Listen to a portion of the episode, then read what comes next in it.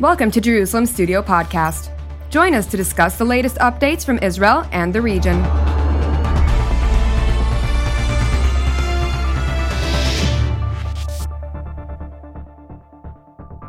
Shalom and welcome to Jerusalem Studio. Until early this year, the most sensitive dimension in the relationship between Russia and Israel was the Syrian one.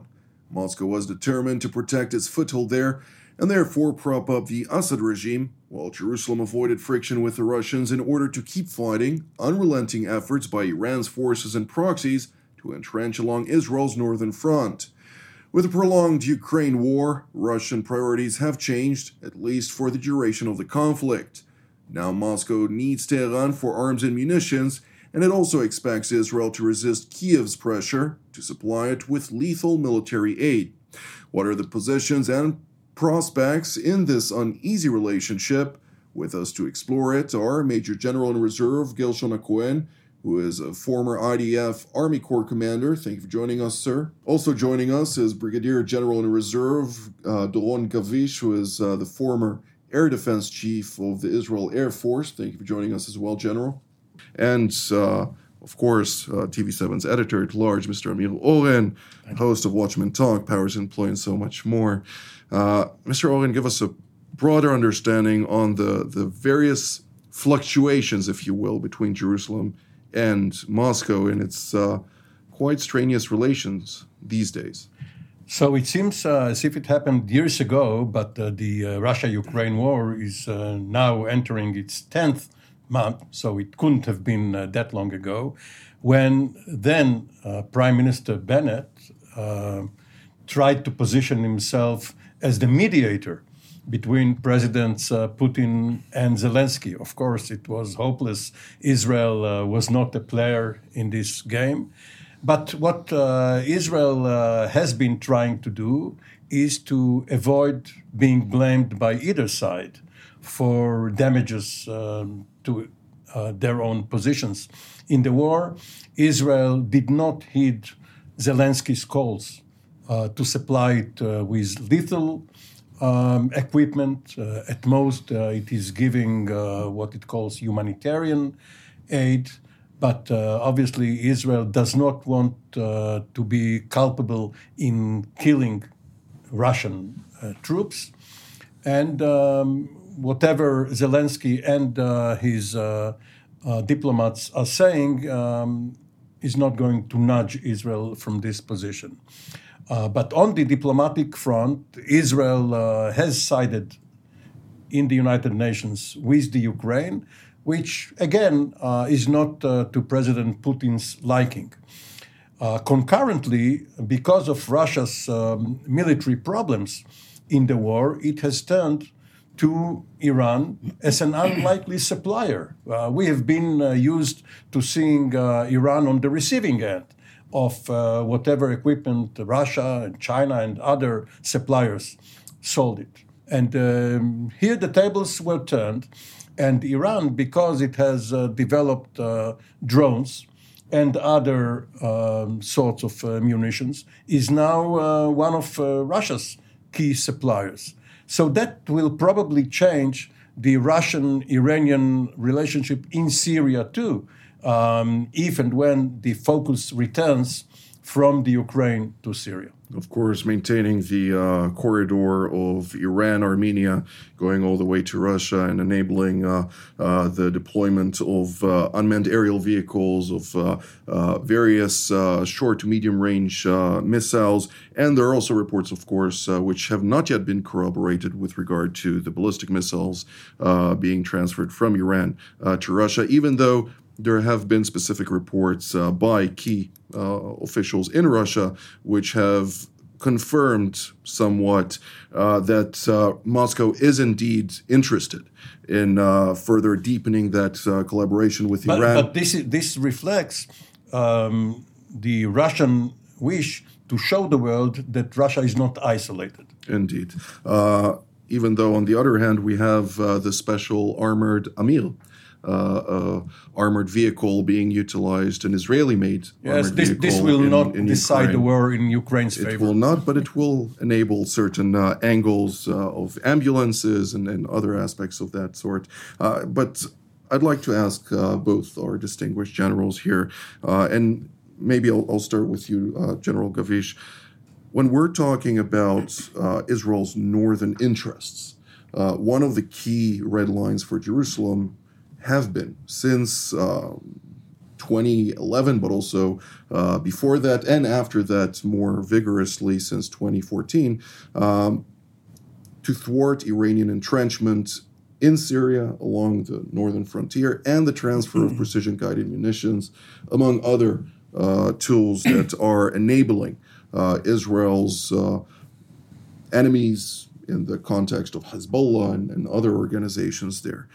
To what degree has the friction with Moscow challenged Israel's ability uh, to truly hinder Iranian efforts, if not foil them altogether? I think it's it's a great question, and really you are touching the essence of uh, Israel behavior toward the Ukrainian war and other, uh, I would say, arenas uh, regarding to uh, Russia and, and, and, where Israel is uh, putting itself.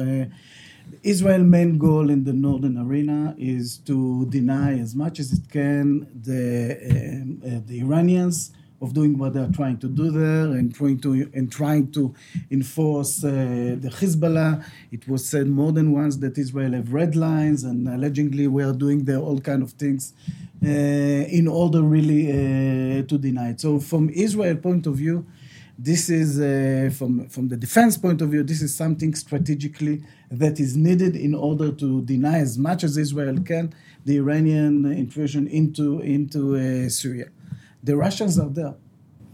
And uh, up to now, uh, the situation is that Israel, again, allegedly, is doing what, he, he, what we want, plus minus, and the Russians are not part of this game. Uh, we want it to stay like that. We don't want them to, uh, uh, of course, to fight or to do something actively against uh, against Israeli airplanes or against any other Israeli means. Uh, so from Israel point of view, this is something uh, super important strategically, is to keep the relations with the Russians in order that they would be there, but without interfering in the area. General Cohen. Russians are here and they intervened here uh, in the past, in 67, uh, since uh, 1955, 56, and also in the uh, 73 war. So the involvement is not new. The main interest of the Russians now must be recognized as a new interest.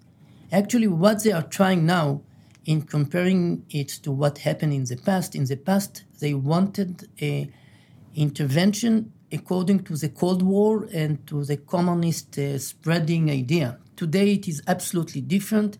Today uh, they are recognizing the Middle East in the same way that the United States recognizing the role of uh, Latin America. So they are interested in what's going on here by recognizing this arena as uh, the backward of Russia. And uh, it is not only just the territorial uh, control and uh, influence upon that control, it is a way to enhance and to promote the main purpose of what they are already fight about. They are fighting about a different culture of the democratic culture. So they can do that here in the Middle East. So we must take the whole uh, rationale of them here in that uh, new framework. Indeed, Mr. Just, just, just to add to what uh, Gershon said, um, looking at it from the perspective of Moscow, the Black Sea, and obviously they took over the Crimea and uh, they want uh, to have control of the northern shore of uh, the uh, Black Sea. This is the gateway to the Mediterranean. Of course, it is controlled by Turkey, which is another problem yes. for Russia. And when they are in the Middle East, Syria is their main base. Taking into context, also what General Cohen has mentioned, as well as General uh, Gavish, uh, on the 24th of October, 1973, uh, after ceasefire negotiations uh, have not yielded uh, substantive fruit.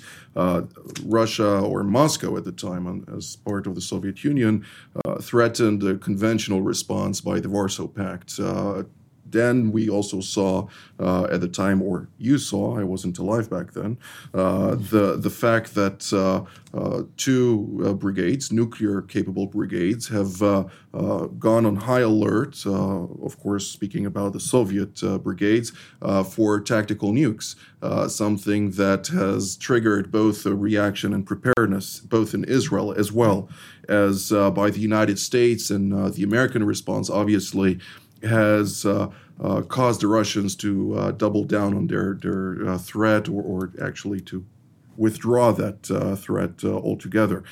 to what degree do you see that capitulation back then, um, taking into context the current reality in which under Prime Minister or the outgoing Prime Minister Yair Lapid, uh, his rhetoric in support of Ukraine has triggered uh, vigorous reactions from various officials in Russia, including Medvedev, uh, the former Prime Minister and President, uh, albeit on a secondary role in both. Uh, powerful positions, uh, he did come out and threaten Israel on several occasions, which triggered a certain cessation of hostilities from the Israeli operational perspective for a period of time. So, history is too long to go um, into, and having spoken with Secretary Kissinger about these events, uh, as well as researching uh, them, um, it was much more complicated. Um, first of all, the Soviets, before they um, became Russians again, uh, were known for empty threats. It started with Bulganin in 1956. It's always oblique. It's not a direct threat. It's in the form of a question. How would you feel if one of your cities were to be attacked? Just asking. I'm, I'm not saying anything. Some people in Israel felt uh, an existential threat, and this, but along with President Eisenhower's real threat, caused Ben Gurion to retract at the time. This is 1956. We are um, long uh, after that now. Uh, in 1967, yes, under Brezhnev, the hawkish faction in Moscow probably caused the crisis which brought about the Six Day War. But in 1973, the more dovish uh, faction, headed by Foreign Minister Gromyko, had the upper hand over Defense Minister Grechko. And what you described that the October 24th uh, crisis had only to do with keeping Sadat in power, because had the Third Army been destroyed by Israel, Sadat would have fallen. And the question was is Sadat going to stay in the Soviet orbit or is he going over to the Americans? And the fact that Kissinger saved him by putting pressure on Israel uh, gave more impetus to the uh, uh, Sadat uh, doctrine of leaving the Soviets and going to America. Americans. So all of this history means that what Putin is doing now uh, has very little to do with uh, what his predecessors up to Gorbachev in, in the Soviet Union did. Uh, Putin um, acts very forcefully. He doesn't care for nuances.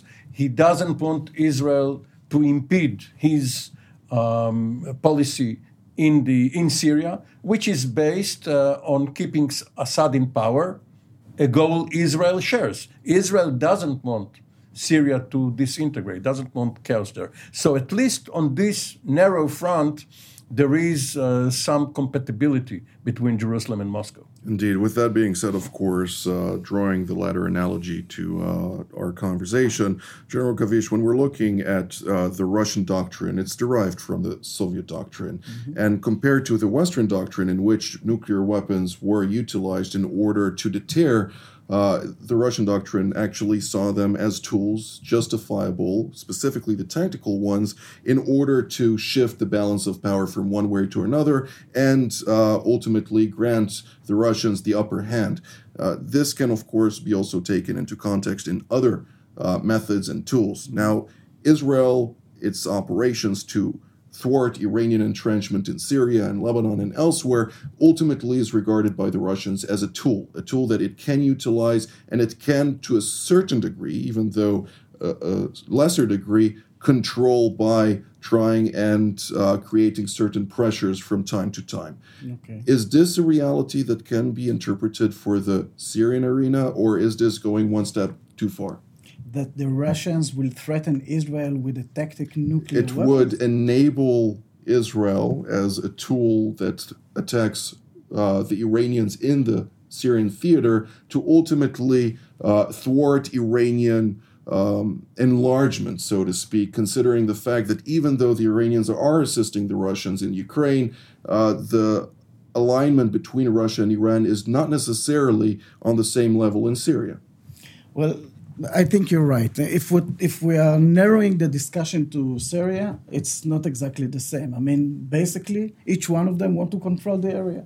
The Russians, from their point of view, they prefer to be the ones that are helping the Syrians. That they prefer to be the ones that are controlling Syria for all kind of different reasons. One of them was mentioned uh, before, but also uh, we have to remember that it helps them uh, with their exit to the Mediterranean and some other capabilities that comes uh, with being in this area. So from their point of view, they would like to be the one in control. So here we have some differences because the Iranians have the same ideas. They also want to be in control in Syria. They see it as, as, as their playground or they see it as, a, as, a, as an area that is super important for them, either to, uh, to help the, the Hezbollah and with their efforts against Israel or, or directly toward Israel. So yes, in this area, I think that there is kind of conflict bo- be- between those two powers, which it is in a way in favor of Israel. And for us, it's better that this is a situation that uh, would uh, uh, would uh, continue. And if Israel would have to choose, probably it would choose the Russians other than and the, the Iranians. So that's what I would say. General Cohen. First of all, we must uh, bring back the memory that uh, the Russians are involved and yet going on to involved in Libya. So there is great connection between Syria to Libya and the struggle about the hegemony in the east side of the uh, Mediterranean Sea. And uh, we also faced the intervention of Wagner forces in, uh, in Libya. Um, together with other interests of uh, the Turks, uh, the Turks' interest in Libya. So it is very, very complicated, dynamical, changing, and beyond all that, we must uh, uh look upon the operational idea of the Russians in Ukraine, what they are actually doing. Therefore, they are not uh, really uh, aware about a, a failure they are not uh, thinking that they are failing.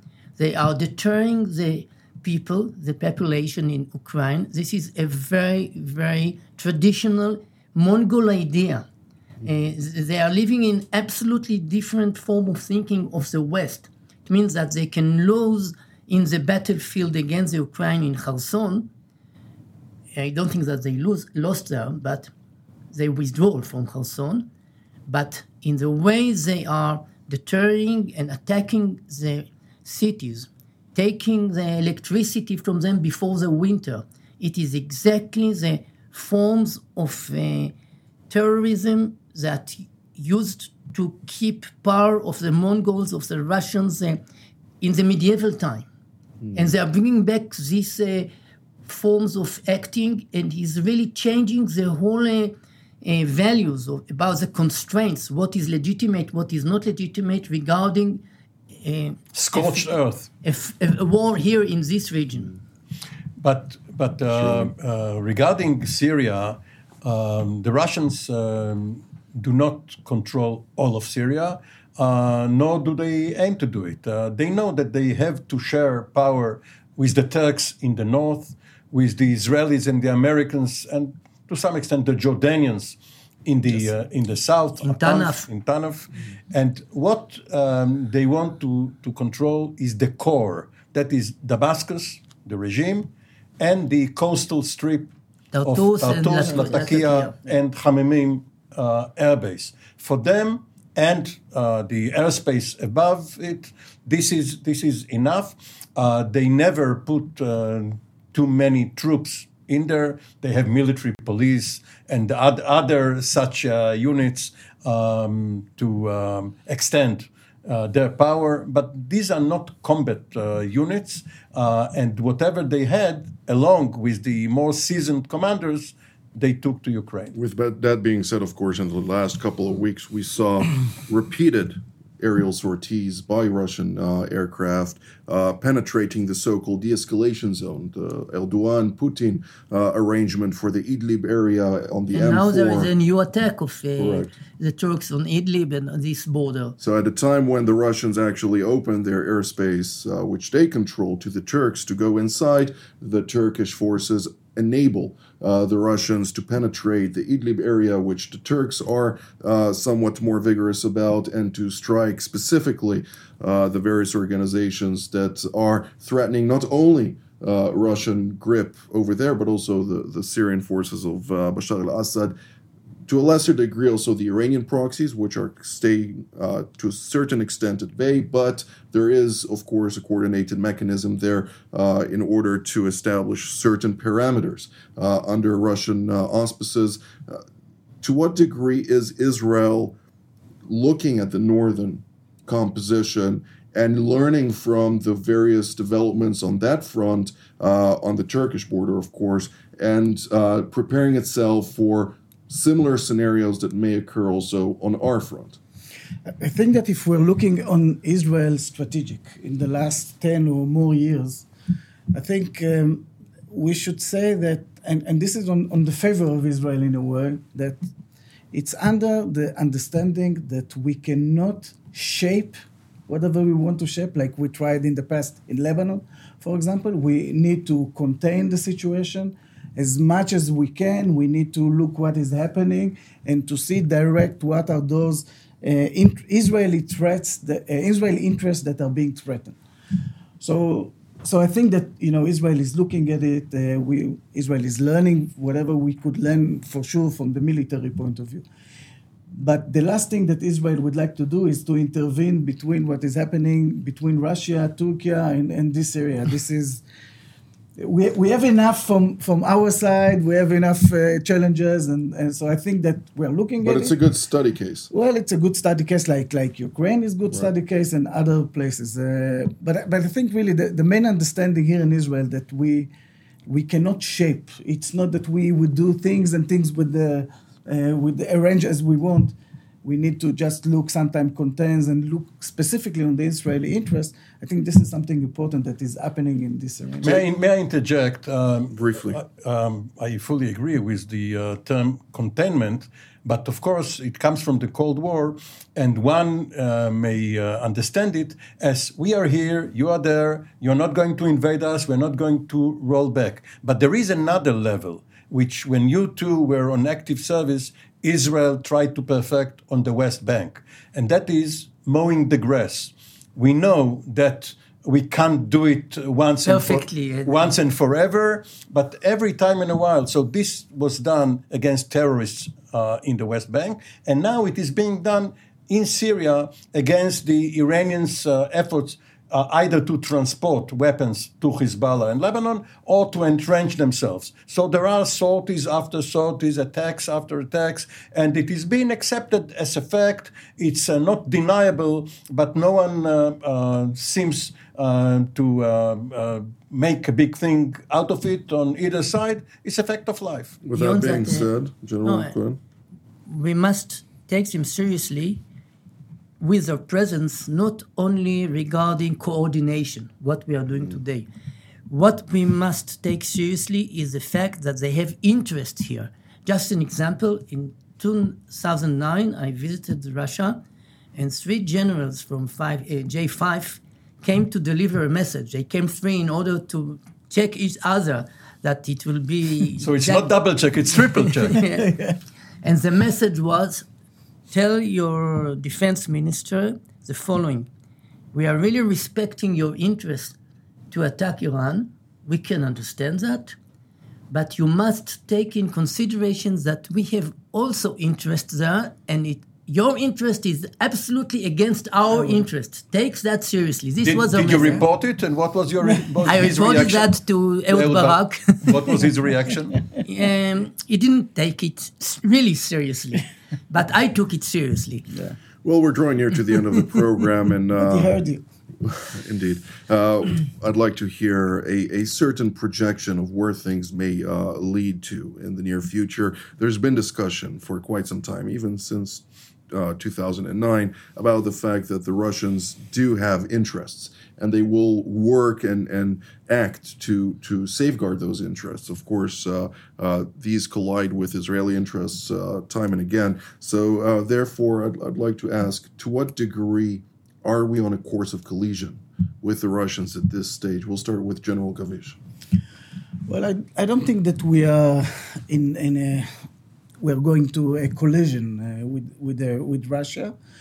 Uh, but for sure, we are in the, the situation is much challenging that it was in the past. Uh, the, the Ukrainian situation uh, influenced uh, our arena. Uh, the relations between Iran and Russia are influencing uh, Israel. So I don't think that we want to go there. I hope that it won't happen. Uh, but for sure, the, the future is, is a bit more challenging than it was up to now. General Cohen. They can really risk us, and they can uh, just be responsible to what's going on in uh, Ukraine, the duration of war. Just imagine that we are going to fight with Hezbollah and we cannot stop, bring an end to that. Uh, one month, two months, and they can make a lot of effort to prevent uh, bringing an end to a war like that. This is a great danger, so we must take that seriously. Mr. Oren. in the Western tradition, Western Christian tradition, we are into the holiday season, which is supposed to be peaceful. In the uh, European theater, it's winter. Uh, so hopefully there will be a pause there as well as here. Come back with this question when the the, uh, when when the, the snow melts. Indeed. Well, uh, this is all the time that we have for today. I'd like to thank General Gavish, General you. Cohen, Mr. Oren, and uh, to thank also our viewers. And until next time, for yet another episode of Jerusalem Studio. Shalom. Shalom.